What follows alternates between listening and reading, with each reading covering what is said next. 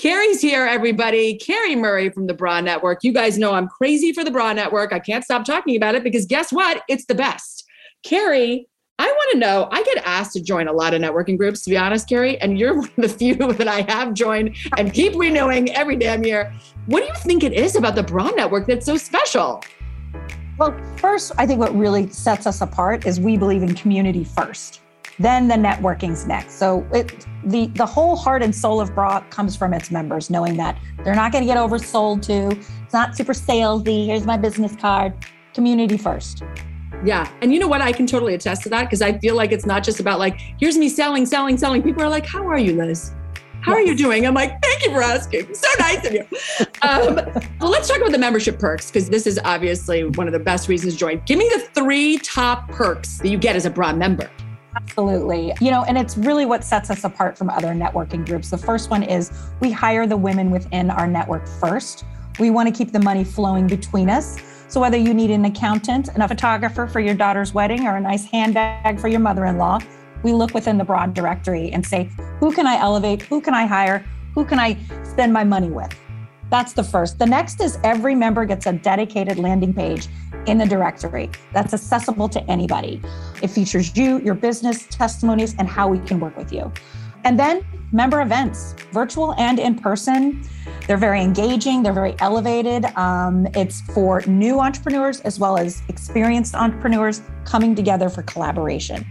Yeah, and these events are epic. I, everyone that I bring to one of your like events that has never been to one before are like, "That was the best," and I'm like, "I know!" like you just always have a great mix of speakers, learning, laughing and then you, you spoil us. It's always like the most beautiful place and you i mean even after the pandemic we were like please someone spoil us. You just do the best job at that carrie. I bravo to you.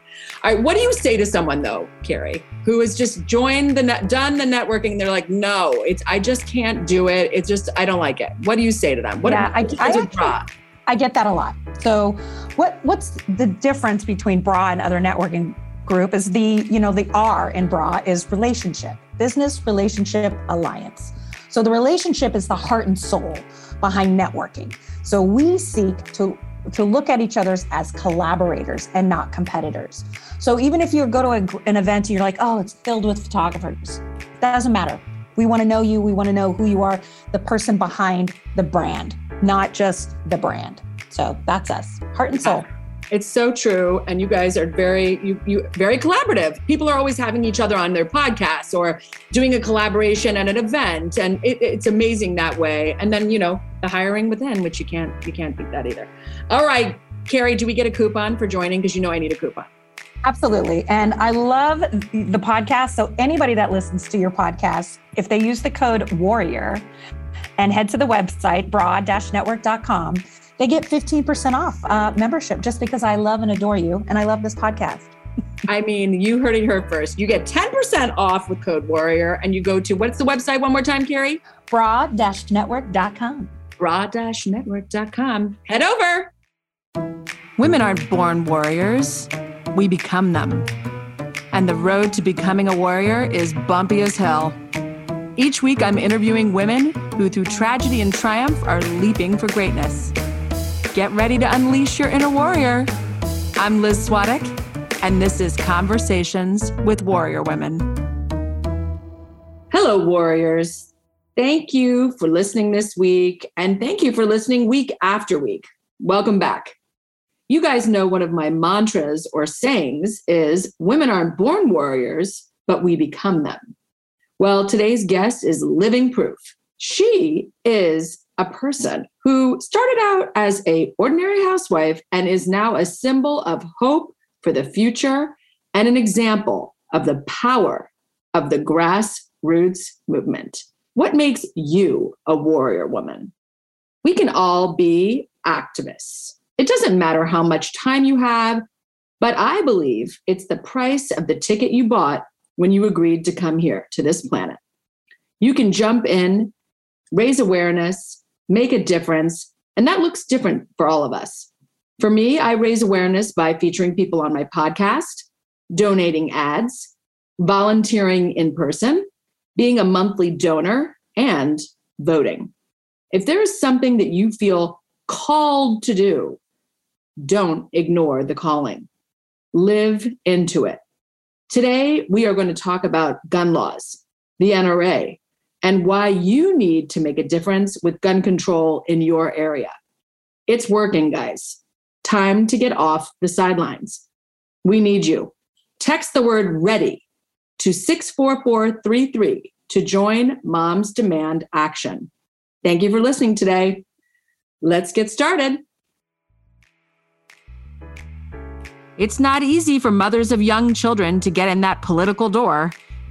Here are the depressing facts to prove it. At the start of 2020, only 26 Congress seats are held by moms with children under 18. That's 5% of our legislators. In total, there are 131 women sitting in the Senate and House seats, comprising of less than 24% of Congress. About 88% of women become mothers by the age of 44 in the US, yet, despite making up such a large segment of the population, they make up the smallest number in our federal government. Imagine the political landscape if elected seats were filled by qualified, hardworking moms who know what firsthand the majority of Americans endure day to day raising the children of our future. Moms in Office endorsed and supported over 20 women during the 2020 election cycle. You can support Moms in Office by going to momsinoffice.org. Let's get those moms running for office. Okay, everybody. Today on the podcast, it is my honor to have visionary leader, activist, and world changer, Shannon Watts. Shannon had a 15 year career as a communications executive for public relations agencies and Fortune 100 companies. Before becoming a stay at home mom, Shannon was not an activist or involved in gun safety prior to the 2012 shootings at Sandy Hook School in Newtown, Connecticut. But the day after the tragedy, she started a Facebook page that became Moms Demand Action, a grassroots movement that now has hundreds and thousands of volunteers, chapters in all 50 states, over 6 million supporters, and is part of Everytown for Gun Safety. And which at this point has more members than the NRA, Go Moms. She is the author of the book Fight Like a Mother and does fight like a mother and is the mother of five. Shannon Watts, welcome to the show. Thank you. I'm so thrilled to be here. Oh my gosh, Shannon, I stalked you on Instagram, so I'm so grateful. Thank you for accepting my stalking and, and coming on the show. Um, I'm so excited to talk to you today, and I cannot believe what you've accomplished. So let's get into it. Shannon, you modeled Moms Demand Action after Mothers Against Drunk Driving. Moms Demand Action for Gun Sense in America was created to build support for common sense gun reforms. This is a non-partisan grassroots movement of American mothers demanding new and stronger solutions to our lax gun laws and loopholes that jeopardize the safety of our children and families. Since its inception after Sandy Hook, Moms Demand Action has established a chapter in every state, as I said before, and is part of Everytown gun safety, along with Mayors Against Illegal Guns. You are, in some senses, kind of an accidental activist. Like I, you just started a Facebook page and here you go. What made you come off the sidelines and get into the spotlight? Well, as you said, it was absolutely by accident. I had had a 15 year or so career as a communications executive working for corporations and agencies and learned a lot about how to tell a story and how to message. And I decided to take a break. My husband and I got married. We were blending our two families and I thought, okay, I'm just going to take a break. I'm going to go back to work. And, and it was at the end of that five year break that I was starting to, to look for a job again. And I was folding laundry in my house. I lived uh, in a suburb of Indianapolis at the time, very cold December day. And I started to see the news breaking on the television that I had on in the background that there was an active shooter in Newtown, Connecticut, a place I had never heard of. And I'm sure, like you and so many others that day, I sort of sat down and, and stopped what I was doing and watched this tragedy unfold. And honestly, you know, even now, nine years later, it's unfathomable to me that 20 children and six educators were murdered in the sanctity of an American elementary school. And to have it happen right before the holiday season. It was just so devastating. And I, I spent most of that day in tears, just not even being able to imagine what these families were going through, this community. And then the next day I woke up and I was full of rage. I was so angry that this had happened. And, you know, I'd watched sort of mass shooting after mass shooting happen in this country with no action. And so I thought, okay, I'm going to get off the sidelines. I'm going to get involved in this issue. I'm going to join an organization that already exists. For me, Mothers Against Drunk Driving was incredibly influential in my life as a teen growing up in the 80s and, and just saw this group of angry moms completely change the culture within a decade. And I Googled something like that for gun safety, and, and it didn't exist. There were one off think tanks run by men, mostly in DC. There were some state and city organizations, again, mostly run by men. And I just knew I wanted to be part of a badass army of women and moms again, I didn't think I was creating that. I just thought I was starting a Facebook page to have that conversation. I had about 75 Facebook friends. yeah, like, um, hey, someone should create this. This is exactly, a really good like, idea. You know, Not me, but like someone it, should do this. it's time for moms to organize. And that was what I set out to, to have a conversation about. And suddenly I had all of these women. And if you know anything about type A women, you know that they were finding my email and finding my phone number and my home address. And they were reaching out to me and saying, Hey, I want to do this where I live.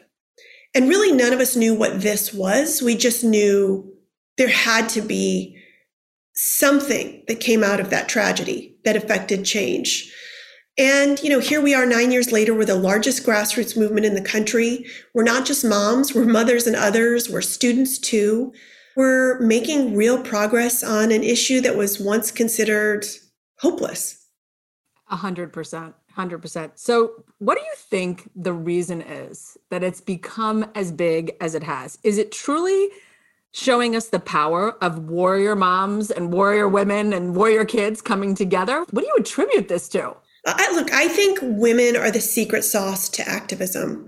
If you go back to when women were allowed to become activists, it was really during prohibition. Temperance was considered um, a Christian value, and men felt that women were the best exemplars of that.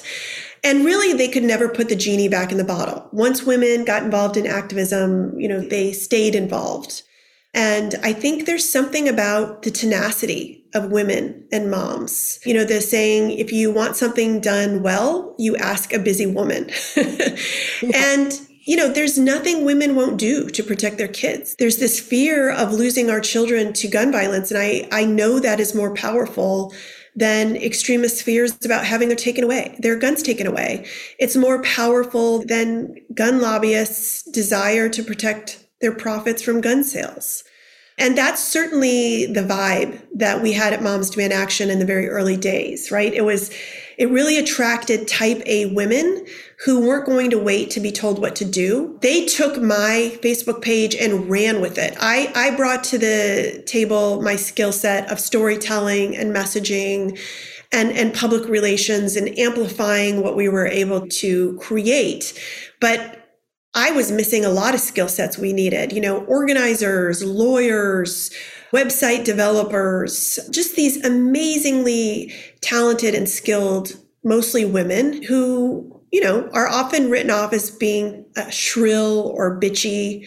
This righteous anger of a mom fighting to protect her kids is something I think everyone understands and accepts in our society.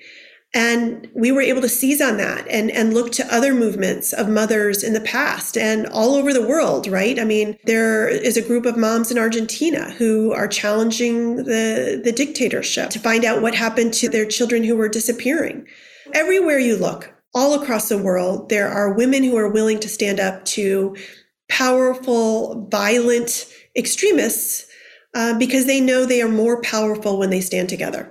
Yes, I couldn't agree more. And you have found a way to harness this mom rage, woman yep. rage in the best possible way. I really reached out to you on LinkedIn because I was just I think, like a lot of moms, I'm a type A mom. I'm a member of Moms Demand. I go to meetings.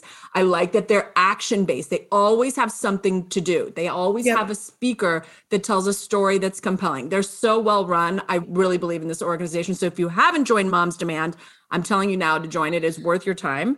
Um, and more importantly, your money, which, as everyone knows on this podcast, if you want to get something done, unfortunately, the way you have to do that is you have to put money where your mouth is. So let's just be clear on that. But really, the reason I contacted you was because of, of the latest shooting. And there were 34 school shootings in America in 2021. A shooting on November 30th, in which a student killed four people and injured seven in Oxford, Michigan. That high school was the deadliest school sh- shooting since 2018. And at the end of 2021, there were 92 school shootings since 2018. You've said the majority of Americans support common sense gun laws, background checks, red flag laws, or keeping guns out of the hands of kids, which is great news. But a lot of people, and, and myself included, we feel so defeated by these numbers.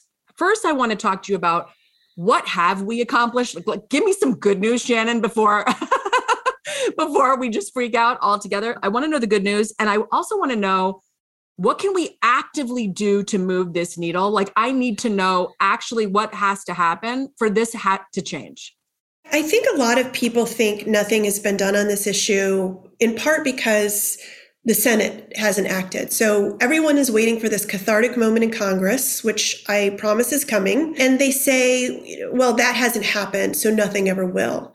And it's interesting because we don't say that about any other issue. We don't say that about climate change. We don't say it about immigration reform. We seem to only say it about guns. And, and I just would caution everyone to not buy into the rhetoric uh, and the manipulation of the gun lobby in this country. The gun lobby is the largest, uh, most powerful, most wealthy special interest that's ever existed. Its power is certainly changed and waning, but you know, the idea that we can't change this is completely wrong. You know, if we look at when President Obama was elected in 2008, about a quarter of all Democrats in Congress had an A rating from the NRA. Today, none do. And wow. that's a sea change in American politics. The last one lost his job in 2020. And that is such a significant step forward. And that is because of the work of our volunteers who have said to lawmakers, look, if you do the right thing, we'll have your job, we'll have your back. But if you do the wrong thing, we will have your job. And, and it takes several election cycles to show that, right? You have to elect gun sense champions. You have to kick out gun lobby allies. And the, the way we do this work, I would tell you, is really in, in three buckets. The first is legislative. So we have a 90% track record of stopping the NRA's agenda every year for the last six years in state houses. That's things like they're trying to pass putting guns on college campuses, arming teachers, stand your ground, permitless carry. These are laws that would sail through state houses if it wasn't for, you know, Moms Demand Action and Students Demand Action volunteers showing up in their red shirts at every single gun bill hearing and saying, not in my community, you won't. And then on top of that, we're passing good gun laws. 21 states have now passed background checks on all gun sales. 19 states have passed extreme risk protection laws. 29 states have passed laws that keep guns away from domestic abusers. 20 states have closed something called the Charleston loophole that allows gun dealers to sell a gun without a background check after three days. 23 states now have some kind of secure storage law that holds gun owners accountable for securely storing their firearms. 13 states have passed meaningful police accountability and reform bills. And so this is all incredibly good news and, and, a step forward. If you look at what we do electorally, which is really the second bucket, which is again electing gun sense candidates, we flipped the House uh, in 2018. We flipped Virginia in 2019. We flipped the White House in 2020. We flipped the Senate in 2021, all by making sure candidates run on this issue and not away from it, and really turning the NRA's A rating from a badge of honor to a, a scarlet letter. And then finally, the, the third bucket and the third way we work on this is culturally. And so we have worked with influencers, everything from you know musicians and athletes and actors getting them to talk about this issue and to support gun safety getting CEOs of over 150 companies to to support our calls for stronger gun laws getting hundreds of companies to change the gun policies they have in their retail outlets or restaurants. And so, look, Is this an uphill battle? Sure, but it takes years of hard work. I mean, if you again look at drinking and driving, it took over a decade to get the laws passed that we needed. Um, if you look at suffrage, it took about 100 years to get oh God, the right for all women. That long, I know, no, I know, no. but we we have to accept that activism takes time. You know, I think that we people sometimes see incrementalism as a dirty word. It's the way the system is set up. Incremental change leads to revolutions, and it requires us to all get off the sidelines and to roll up our sleeves and to get involved. I think that's a great point. We have to realize that moving the needle even a bit, it's still forward. We're yep. still going forward, but that's a lot we have accomplished. So I'm really glad to hear that. Tell me, I, am just going to go off topic for five seconds because I'm just curious about your opinion on this. That Michigan shooting was interesting to me because they went after the parents. So all along, I've been thinking these thoughts. Of course, as a mother, right? We think about, oh my gosh, I have a 15 year old white yep. male son. That is, to me, that is the kind of that's a, a profile of a shooter, right? I have a 15 year old white male son. That is who is shoot that that's who's doing the shooting. So I think about him and his emotional health a lot. I am always looking for him to express his feelings. How are you feeling? You know, making sure that he's, you know, mentally, you know, prepared and empathetic and all the things. And when I saw they went after these parents and how that all went down, they got that gun for Black Friday. It was a gift for the son that he they did call. The school did call and say, "Hey, you know, this kid is off. We want to talk to you." And the text back like, "Oh, don't just don't tell them that you wanted, you know, that you're being having violent thoughts, like all these crazy things." I'm just curious, what do you think is the reason that really went down. Does Michigan have any like gun laws like you were speaking of before? Like are they kind of a loophole place? Michigan does not have a secure storage law, so it does not require gun owners to securely store their firearms, nor does it hold them accountable when they don't and a child is injured or killed. There are several lawmakers, it won't shock you to know they're women who are trying to fix that this legislative session by passing a secure storage uh, requirement. But if you look at school shooters, I mean, what you're talking about is right. Most school shooters are students. We're talking nearly 80% of them mostly get their guns from home, over 90% of them. They can only get their guns from home if they're unsecured. And, and sure, we should be having more conversations about mental health.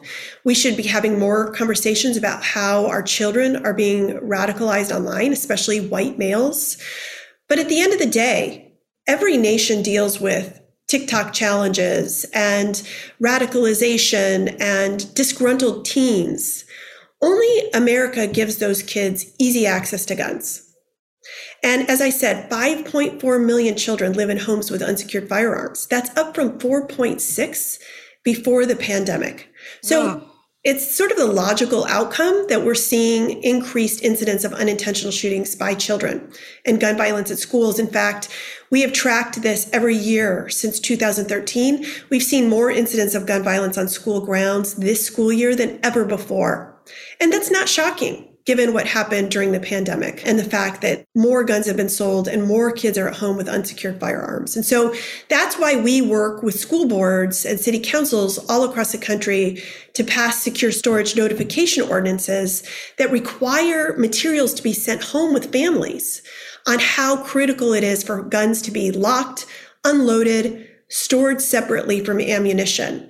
Over 2 million families have received those materials through our organization now. In fact, we just passed uh, another secure storage resolution in Florida just last night, one of the largest school districts in the country. So this is really important work that you can do as a Moms Demand Action volunteer. But let me ask you so these parents, though, is this the wave of the future? Are we going to go after parents? I mean, in this case, who cares about the secure storage? Uh, this kid, they gave the gun to the kid. They, it was a gift for him. They claim, Why would they yes. put it away from him, right? Like they wouldn't secure his gun. It's his gun. Well, they claim that they kept it in a drawer, which again is not how you securely store a firearm. It is incredibly important that parents, gun owners are held accountable when a child gets an unsecured gun and injures themselves or someone else or, or, kills themselves or someone else. It is negligence. It is not, you know, I get so frustrated by seeing these reported as accidental shootings. An accident implies you've done everything possible and something still happened. This is negligence. When you have a loaded gun in your home and you don't Un, you know, as I said, make sure that it's locked, unloaded, and stored separately from ammunition. There's, it's so easy to get a biometric safe to keep your gun in. And when you don't do that, when you choose to be negligent, then you should be held accountable. And I'm really proud of the prosecutors in Michigan and the district attorneys who have decided um, that they're going to hold these parents accountable. And I think we'll see it more and more across the country because of the example that that Michigan is setting.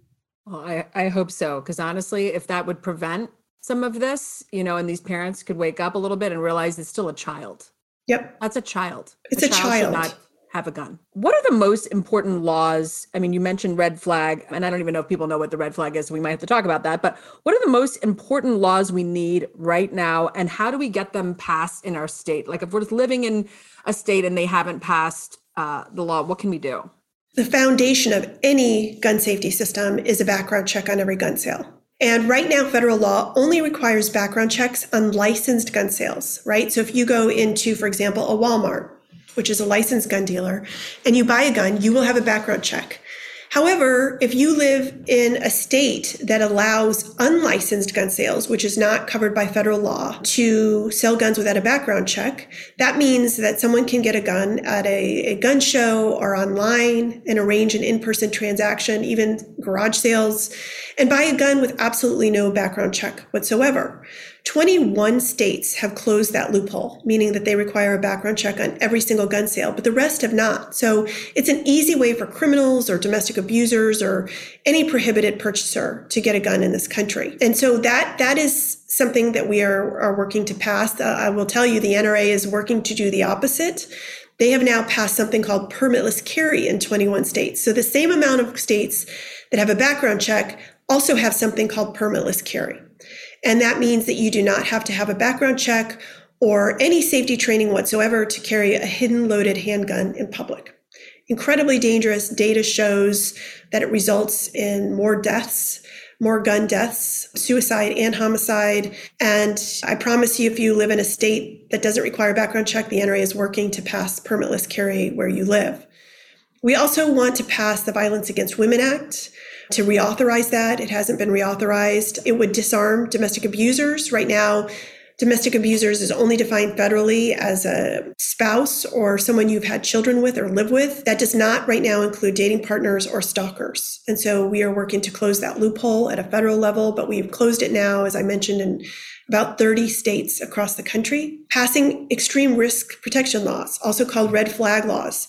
These laws basically empower family members or law enforcement to get a judge to issue a temporary restraining order that disarms someone who is in crisis. They are a risk to themselves or others. Disarming them temporarily allows law enforcement to determine whether the warning signs they're seeing are legitimate. In this scenario, you could report your ch- if you think your child is acting yes. off or, you know, right, or like your husband or your boyfriend or whoever, yes. you can report. Okay, I got you. Yes, and there's due process, right? So you have to get a judge, you have to explain the situation, they have to deem it acceptable to issue a temporary restraining order. And the reason we did it actually in the first state we worked on in California was after the UCSB shooting when this young man was armed uh, and dangerous. His parents knew it. They had reported it to police. They said, police said, there's nothing we can do. The law doesn't allow us to disarm him.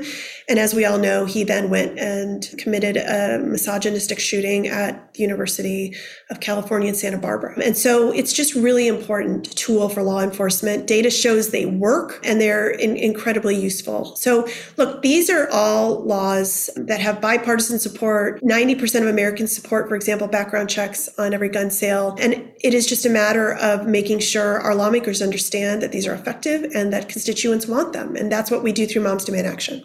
Yeah, that's a, that's a good point too because you know what my husband has guns. They're in a big safe. He's a hunter. He's got rifles.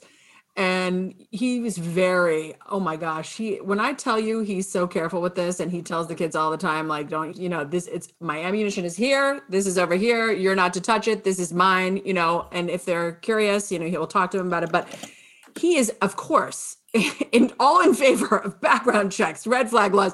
He doesn't want some walking a crazy person, you know, getting a gun. He doesn't want kids right. having guns. So I feel like you're right. Like some these laws are not taking your guns away.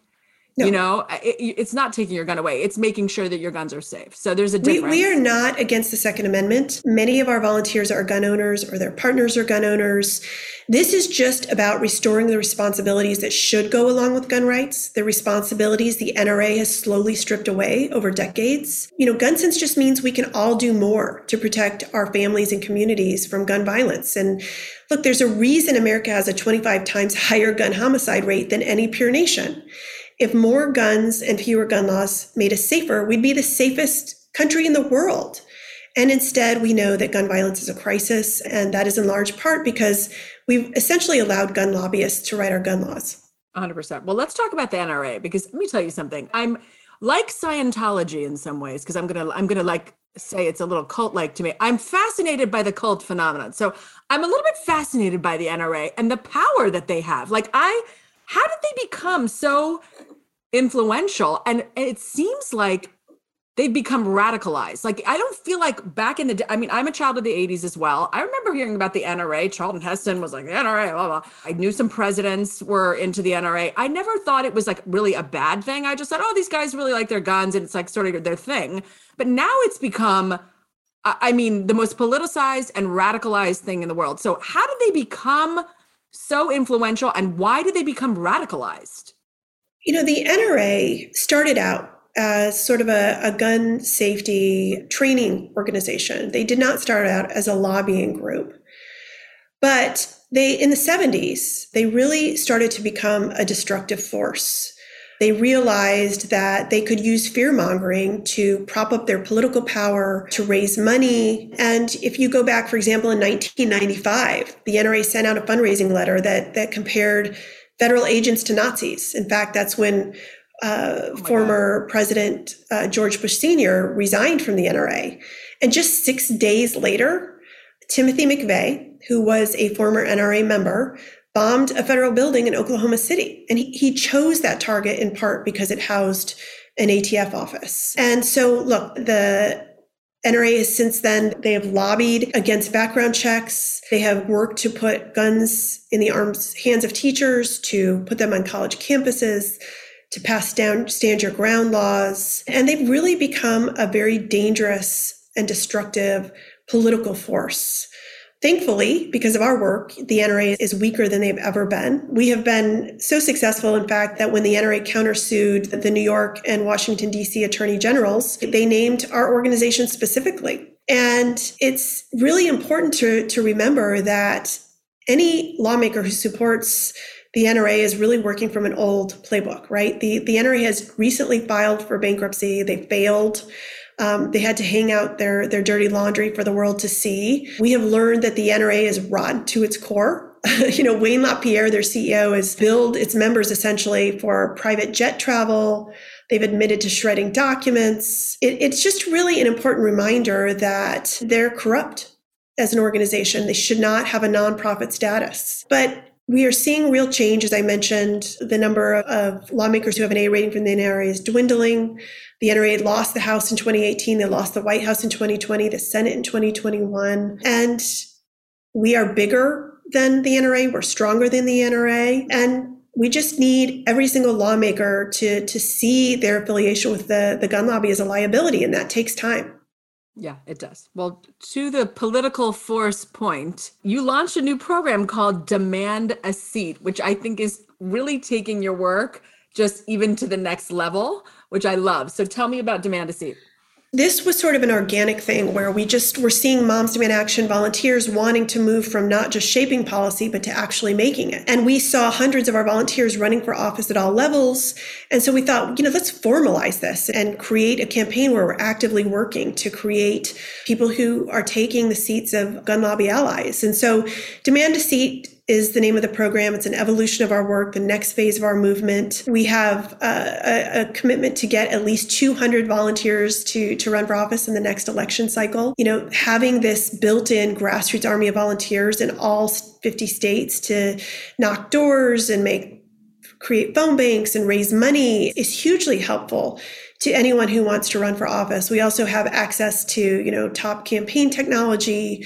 We are creating mentorships so that we can bring in seasoned campaign pros and politicians who will tell our volunteers, students and, and Moms Demand Action volunteers about how to, to do this successfully. And so I'm really excited about this program. You know, we already have two members of Congress who are former Moms Demand Action volunteers, Congresswoman Lucy McBath and Marie Newman, but we have about 500,000 elected positions in this country, only about 20% are held by women.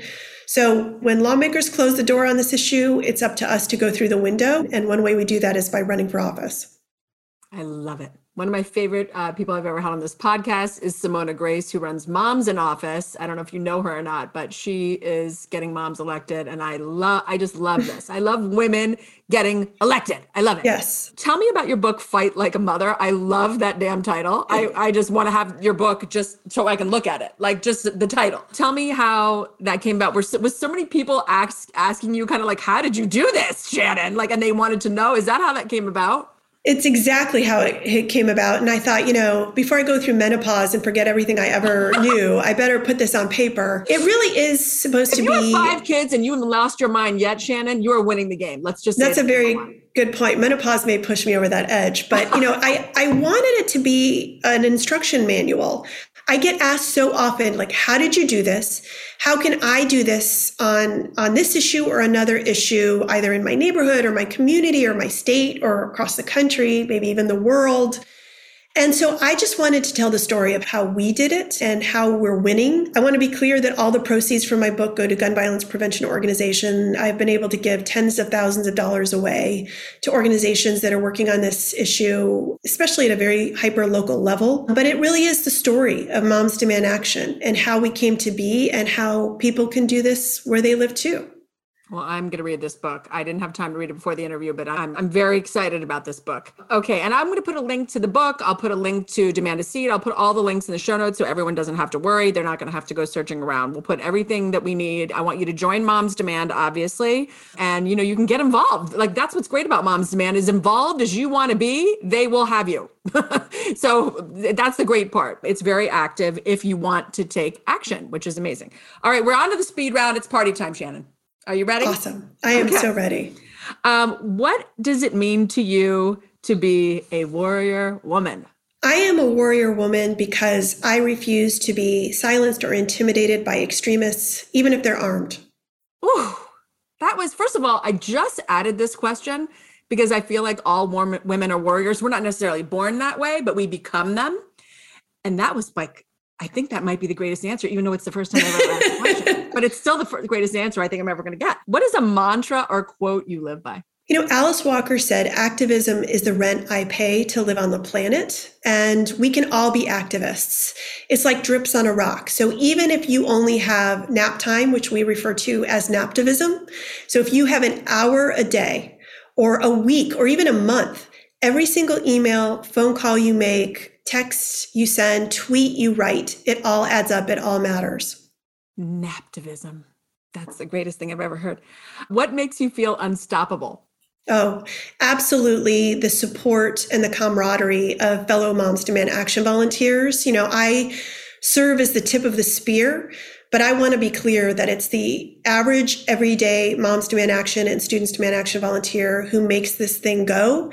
And without their selflessness and their passion and their commitment, we wouldn't be winning the way we are right now. And they just, they make me feel like I can do anything.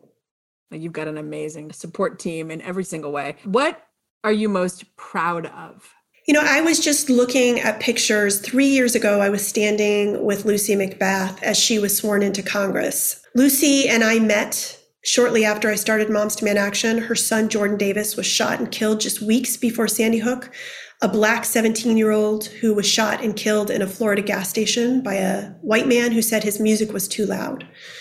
And Lucy was living in Atlanta, uh, the Atlanta area. She immediately became an activist and when I first talked to her, I said, Will you please be a spokeswoman? I mean, we were only a few months old. I didn't even know what that meant.